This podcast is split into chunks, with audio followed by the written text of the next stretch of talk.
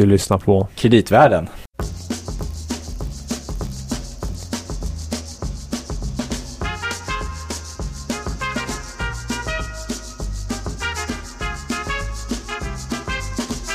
Varmt välkommen till det sjunde avsnittet av Kreditvärlden, en odyssé genom kreditmarknaden och alla dess egenheter. Eh, med mig på denna eh, slagiga färd på grumliga vatten höll jag på att säga, klara vatten. Vi gör dem klara. Ja, okej. Ja, Louis Hej hej! Landeman. Just det. Ja. Jag satt precis och tänkte på sju.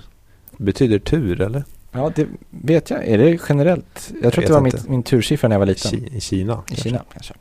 kanske. Eller så är sjunde inseglet tänkte jag också på. Det är mycket sådana här spekulationer om vad som Ja. är och inte är i Kina just nu. Ehm, jag som också pratar heter Gabriel Bergin och vi jobbar båda som kreditanalytiker på Danske Bank Ja. Markets i Stockholm. Eh, vi lovade ju i slutet av förra avsnitten att vi skulle ha ett avsnitt om dokumentation. Så var det frågan om, var det ett löfte eller ett hot? hot eller löfte? Ja, oavsett vad så infrias det nu. Eh, Här kommer det. Ja, Håll i er.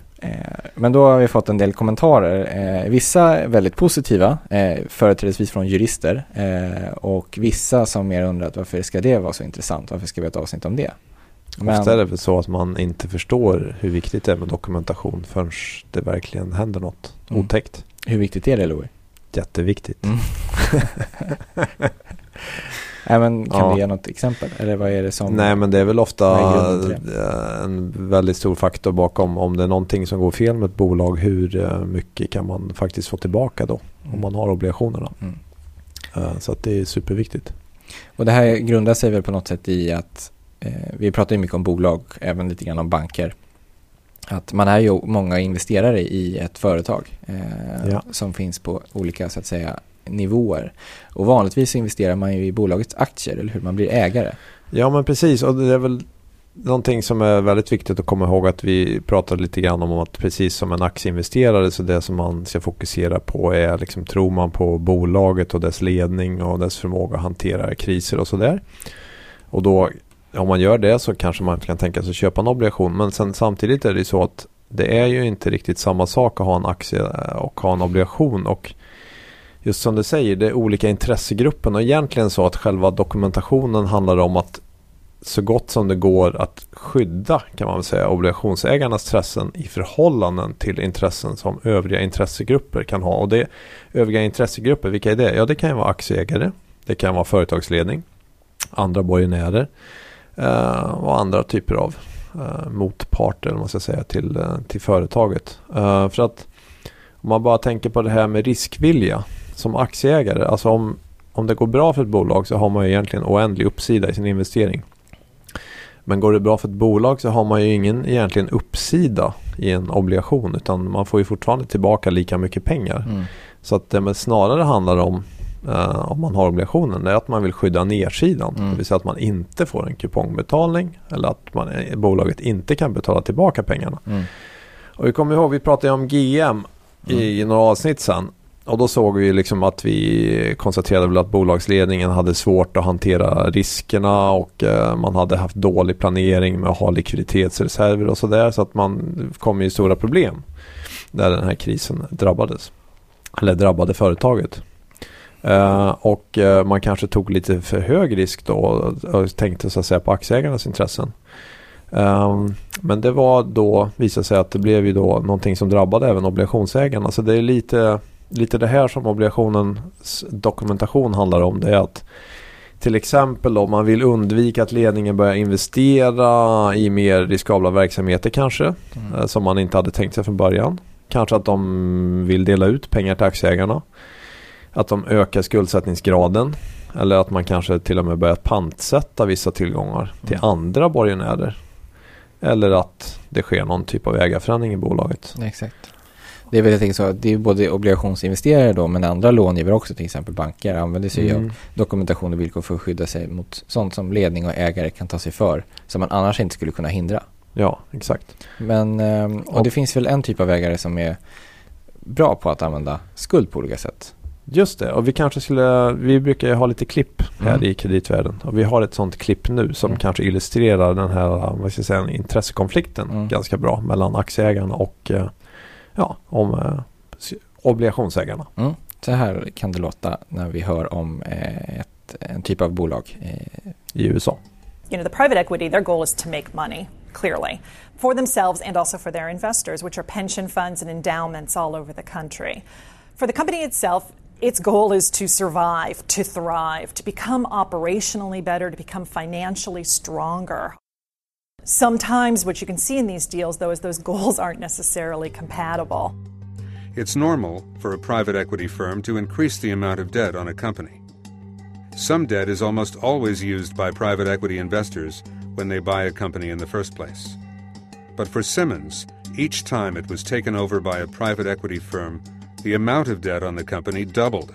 So the private equity company that owned it has made a huge profit on, on its initial investment, but that profit translated into debt for the company over and over and over. Its fifth owner, Thomas H. Lee Partners, took out debt not just to invest in Simmons, but also to pay itself a dividend. It's leaving the company with a total of $1.3 billion in debt.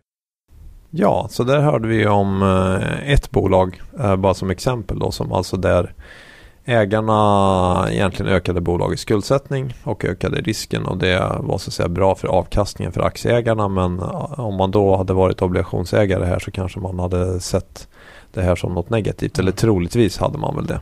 Och oftast då så pratar man ju om dokumentation och, och sådana här villkor då mm. som finns för obligationen.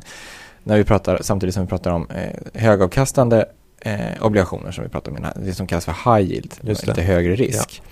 Och då skulle man kunna se obligationen som viktig för att väga upp den höga risken som vi hittar mm. i till exempel bolagets verksamhet eller i den finansiella profilen som i det här exemplet där skuldsättningen ökar väldigt mycket. Ja. Eh, och det in, vilket innebär en risk för bolaget och framförallt då långivarna.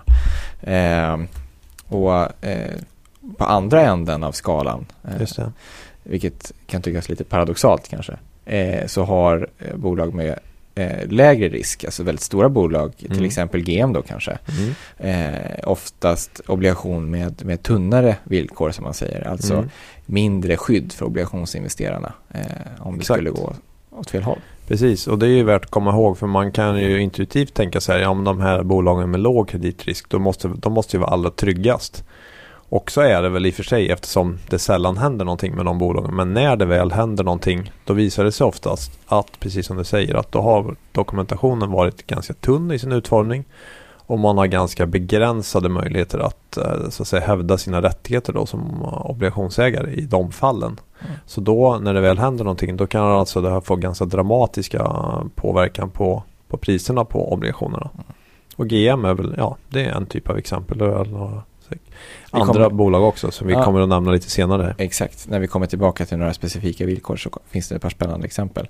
Men nu tänker jag så här, om jag eh, skulle vilja titta på en sån här dokumentation för mm. att se hur den ser ut. Mm. Ja, då, då kanske jag hittar någon på nätet. Jag tror att på Finansinspektionens hemsida så finns det en del sådana här prospekt för mm. obligationer. Mm. Eh, så printar jag ut den men då helt plötsligt då tar ju pappret i skrivaren slut för att de kan ju vara så här upp till 100 sidor Ja, eh, då får jag sätta i mer papper så får jag till slut ut alltihopa.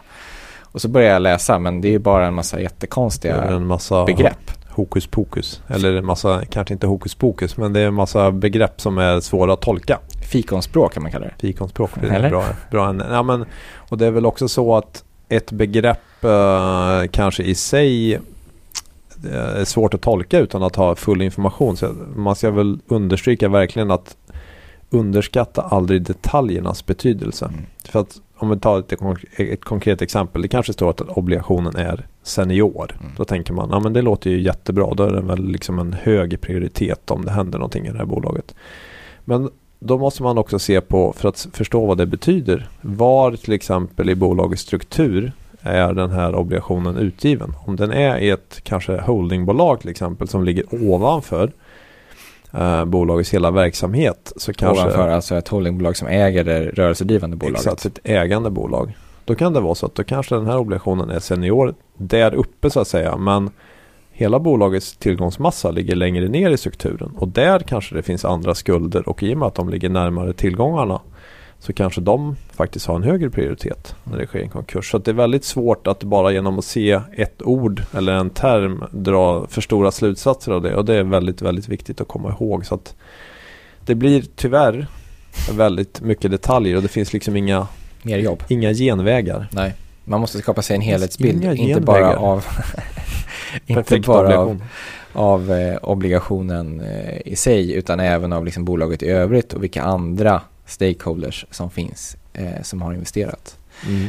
Okej, men eh, om vi sätter oss igen med alla papperna då. Nu har vi liksom kommit förbi första sidan med den här senior kanske det står. Liksom. Och nu ska Just vi det. börja titta på alla specifika detaljer. Mm. Eh, ska vi, bara för att få en känsla för hur det kan låta eh, i liksom branschen så att säga. Det tycker jag. Ja, så det här Det är lite kul. klipp från, eh, det här är några eh, som försöker sammanfatta en, eh, en paneldebatt på en, på en branschkonferens. Det är inga som jobbar på Danske va? Nej, Okej. andra Ja, vi, personer. vi lyssnar på det. Icke namngiva. Okej, Mm, ja. Finns på YouTube. Perfekt. Clearly, there were some issues um, in terms of recent documentation that um, that are still a, a sore issue for bondholders. Uh, I think particularly senior secured bondholders um, do want parity uh, with regards to um, um, senior lenders in, in pari passu deals. But certainly, some of the recent introductions um, do make a lot of sense and are quite defensible. For example, um, the um, 10% call option on deals for the first three years at uh, 103, or in some cases also super seniority um, for um, RCF and, and hedging arrangements. Ja, Det är, så där låter det när vi är på konferens. Gör det det Gabriel? absolut. Ja, läskigt i Och sådana nu ska fall. vi ägna en kvart resten av avsnittet åt att förklara allting det han sa. Pari Passu och Senior Secured då. Mm. Ja. Nej, det ska vi inte göra. Eh, vi tänkte istället, eh, vi kan inte här liksom ge en, en total eh, liksom genomgång av alla olika obligationsvillkor som existerar. Det är nog omöjligt. Det finns väldigt många olika och det är mycket skräddarsytt också. Mm. Men vi kanske kan försöka ge en liten överblick av vad är det egentligen de försöker göra de här villkoren och finns det Mm. några huvudsakliga kategorier kanske? Det låter väl som en väldigt bra idé. Ja, Ska jag säga en sak också att eftersom det är dokumentation här på att säga så att de flesta klausulerna i den här dokumentationen är, är negativa. Det låter inte så kul. Men det handlar ju ofta om att man försöker på olika vis begränsa egentligen bolaget att göra olika saker som kan försämra eh, situationen för, för obligationsägarna. så är det. Om jag delar upp de här i tre huvudsakliga kategorier Mm. eh, som egentligen syftar till samma sak, vilket var det vi sa från början, Mm. nämligen att ge ett extra skydd till obligationsinvesterarna eller Ja, exakt. ge dem lite mer kontroll. Så är det ändå så här att man kan, man kan säga att det finns en sort som kanske är det man tänker på mest spontant och det är de som försöker eh, motverka vad ska man säga, att bolagets kreditkvalitet försämras. Just det. Mm. Att man till exempel ökar sin eh, skuldsättning väldigt mycket. Mm. Exakt. Eh, så det är en. Och sen så eh, nästa är att man ska ge obligationsägarna lite möjlighet att utöva kontroll. Just det. Och även kanske formalia, typ hur Mm. ska det gå till om man ska rösta på Exakt. obligationsägarmöten? Hur många krävs det för att man ska kunna fatta beslut? Och det här låter ju Uh, är det viktigt? ja, precis. Men det, det kan ju vara väldigt, väldigt viktigt för att eh, om man till exempel säger att det ska vara 100% som ska vara eniga då kanske man inte kan komma fram till någonting och en enda investerare kan blockera väldigt mycket. som och kanske andra- också äger bolaget. Ja, så kan det och å andra sidan har man för låg tröskel, ja då kan det ju liksom vara en liten grupp som kan gadda sig samman och kanske fatta beslut på en minoritetsbekostnad. Så det är en svår avvägning. Ja, och eh, den tredje är då sånt som ska bevara obligationens andrahandsvärde. Och vi återkommer till lite exempel på det. Men om vi tar den första Mm. som ska liksom bevara verksamheten. Och det är väl att när man investerar i en obligation så tänker man väl säga att både, dels, alltså framförallt bolaget som man investerar i ska Mm. vara ungefär detsamma Ja, under det. obligationens livslängd. Annars är det väldigt svårt att göra ett investerings... Ja, man, beslut. precis. Man vill ju till exempel inte att de helt plötsligt börjar investera i en helt ny typ av verksamhet som eh, är jätteriskabel. Mm. Eh, så det vill man ju ha liksom lite koll på att de verkligen håller på med det man hade tänkt sig. Exakt. Och eh, en av de mest liksom, omtalade inom den här kategorin är kanske det som kallas för change of control. Eller ägar, äg, ägarförändring.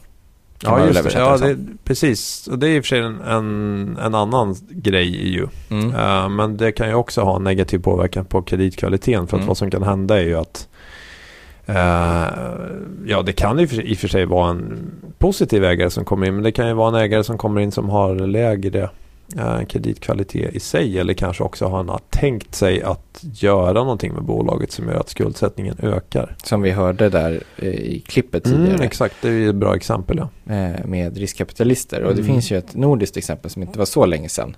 Ett Ja. stort bolag. Två, Ja, två. minst. Ja. Ska vi ta Men, ja men vi precis, vi tänker väl här främst på ett par danska exempel som Mm. var jag tror 2005.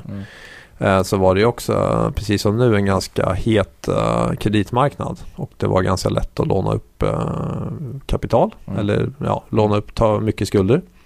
Kostade inte så mycket. Så att vi hade rätt mycket utköp på den tiden. Och då var det två bolag. Det ena var ISS, städbolaget och det andra var TDC, telekomoperatören. Och Mm. de var ju båda två väldigt, väldigt stora utköp. Man köpte ut de här bolagen från börsen. Och det var riskkapitalbolag som köpte ut dem. Och de ökade sedan bolagens belåningsgrad väldigt mycket. Så man kan säga att delvis så finansierade man de här utköpen med bolagens egna pengar. Mm. Om man, eller liksom bolagets egna kassaflöden ska man säga kanske. Man lånar upp väldigt mycket pengar och så betalar man ränta på dem med. Ja, så bolagens fick man en bra avkastning då för att man stoppar in ganska litet eget kapital och man Ja. hade mycket hög andel skulder. Och då apropå dokumentationen, då var det så att i båda de här fallen så eh, hade obligationsägarna väldigt begränsade möjligheter att stoppa de här affärerna. Eller egentligen hade man inga möjligheter alls. För det visade sig att det fanns ingen så, på den tiden. Någon sån här change of control-klausul. För att det, och efter det kan man väl säga så har det väl blivit lite av en standard. Att man ofta har en klausul som säger att obligationsägare, om det sker en ägarförändring så kan man få sälja tillbaka till sina obligationer på kurs någonting. Mm. Ofta 100. Vilket i och för sig fortfarande kan innebära att man får en kursförlust om obligationen handlas väl över 100. Men ändå så ger det ett visst skydd. Mm. Men där och då fanns ingen sån. Så då fick helt enkelt de som inte var bekväma med den här typen av ägare eller tyckte att det blev för hög risk. De fick sälja dem där det fanns en köpare och fick därmed realisera kursförluster antagligen. Exakt. Sen var det ju att i fallet TDC där så gav då de här nya ägarna i samband med utköpet ett frivilligt erbjudande då eh, att köpa tillbaka obligationerna på kurs 100. Men beroende då på ku- var obligationerna handlades innan så blev det bra för vissa obligationsinnehavare. I vissa obligationer och för andra blev det, blev det inte så bra. Mm. Men det är ett väldigt tydligt exempel på vikten av att läsa detaljerna i eh, dokumentationen. Och det är ju som vi nämnde innan att bolag med lite lägre risk för att båda de här ansågs ju vara ganska lite mer lågriskföretag innan de här Mm, utköpen exakt. Så hade man lite tunnare dokumentation. Mm. Så att, ehm, det- man får ju vara vaksam även där på vad som kan Precis. hända med bolaget. att, eh, ska vi säga nu då till exempel på den svenska high yield-marknaden idag så ser man ofta att det är en sån här change of ownership-klausul på kurs 101. är väl standard. Och det, det som är lite intressant är kanske också för att det har ju varit en del eh, det, det är ganska många bolag som vi nämnt Mm. tidigare Mm. som ägs av svenska staten som börjat låna på obligationsmarknaden. Och de har faktiskt en sån här trots att de har låg risk. Men det är för att många investerare investerar ju här på grund av att de är statsägda och tycker att det känns tryggt. Mm. Men då finns det antingen att statens ägare ska inte understiga 50% eller 100% lite beroende på. Eh, då får man också sälja tillbaka dem. Och Mm. det är ju som, det är ju för att de här bolagen vill sänka sina lånekostnader och då lovar de så att säga eller man betryggar eh, investering, den här eh, obligationsinvesteringen så länge som staten äger bolaget. Just det. Ja, och sen som du nämnde inom kategorin så kan man också, eh, finns, kan det finnas begränsningar på om man får ändra verksamhetens natur eller sälja tillgångar och sånt där. Och sen kan det också finnas då vissa finansiella åtaganden som Mm. kallas kovenanter. Eh, som gör att man kanske ska upprätthålla en vissa nyckeltal eller att det måste vara vissa nyckeltal om man ska göra vissa saker, till exempel göra utdelningar. Mm. Det kanske ska vara en soliditet ska vara över en viss nivå eller eh, belåningsgraden får inte vara över en viss nivå och så vidare. Så det var det, den typen av villkor. Mm. Och sen har vi ju då det här med kontrollen och det var det som du nämnde. Det finns lite tekniska bestämmelser om Mm. röstavtal och sånt där. Men det finns ju en annan inom det som är lite intressant och det är ju att vi sa förut att det kan ju vara många olika skulder i ett bolag Ja. eh, på olika nivåer och, och sådär. Eh, och då vill man ju lite grann ha koll på att om de skulderna har vissa villkor eh, Mm. och helt plötsligt så bryter bolaget mot de villkoren som kanske är hårdare än dina egna villkor. Ja.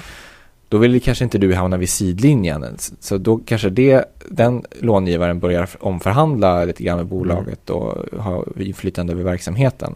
Och då vill du kunna vara med i den processen. Så då kan det finnas något som heter cross default eller cross acceleration som är lite olika.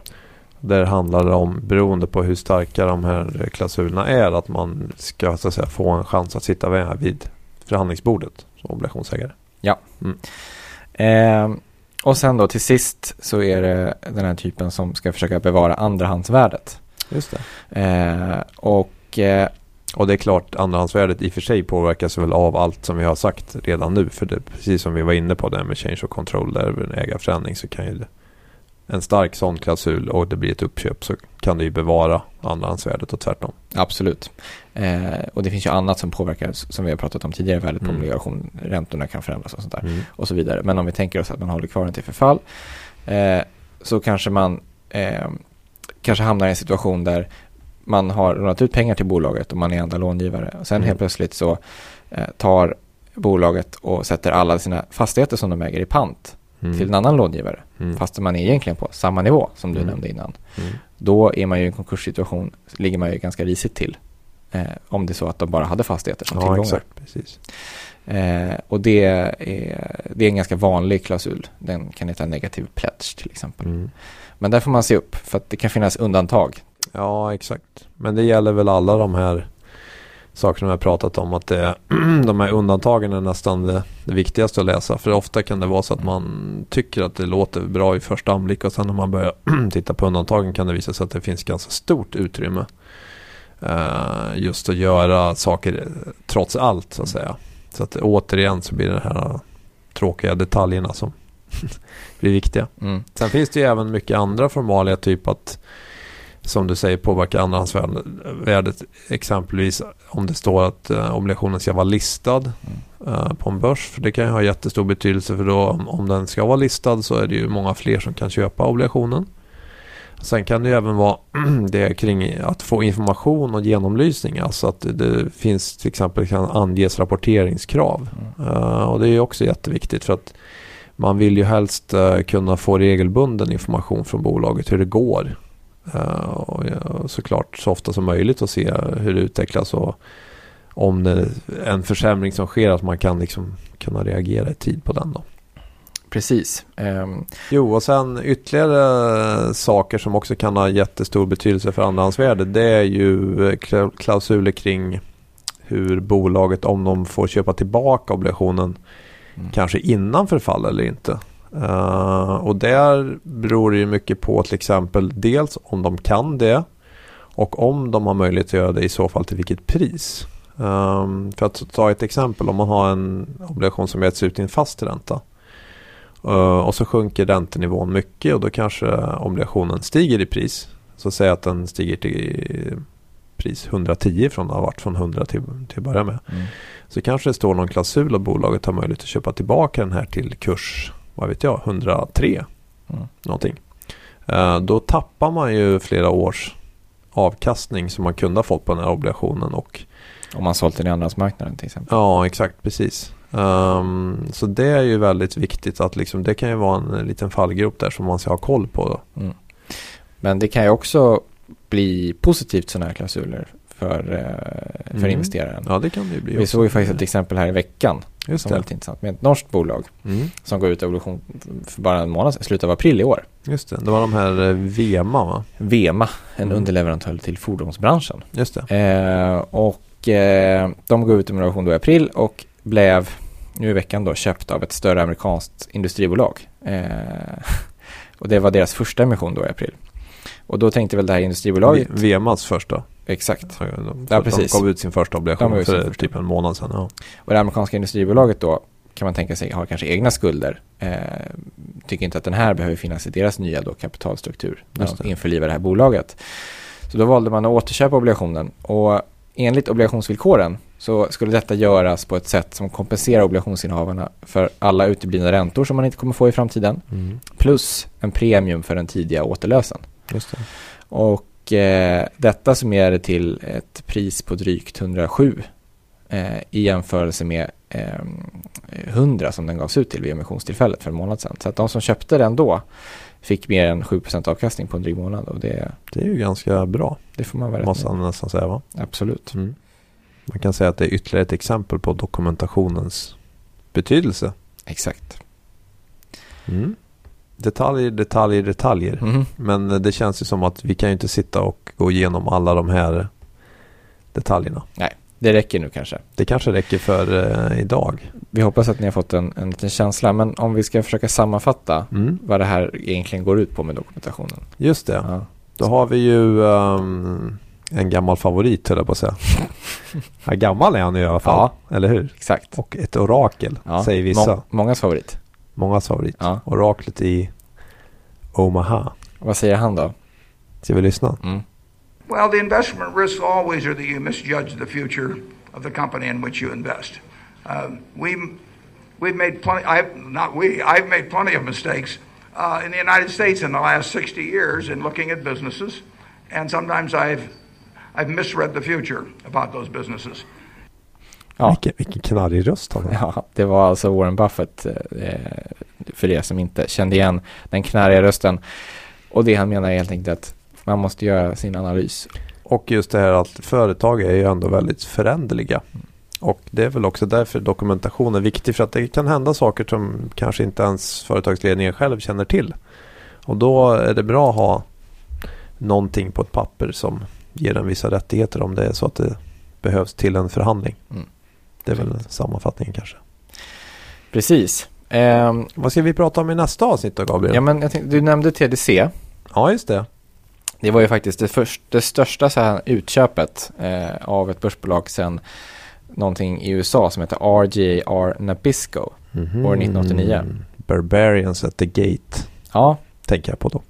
bok och film Just det. om detta, denna spännande process.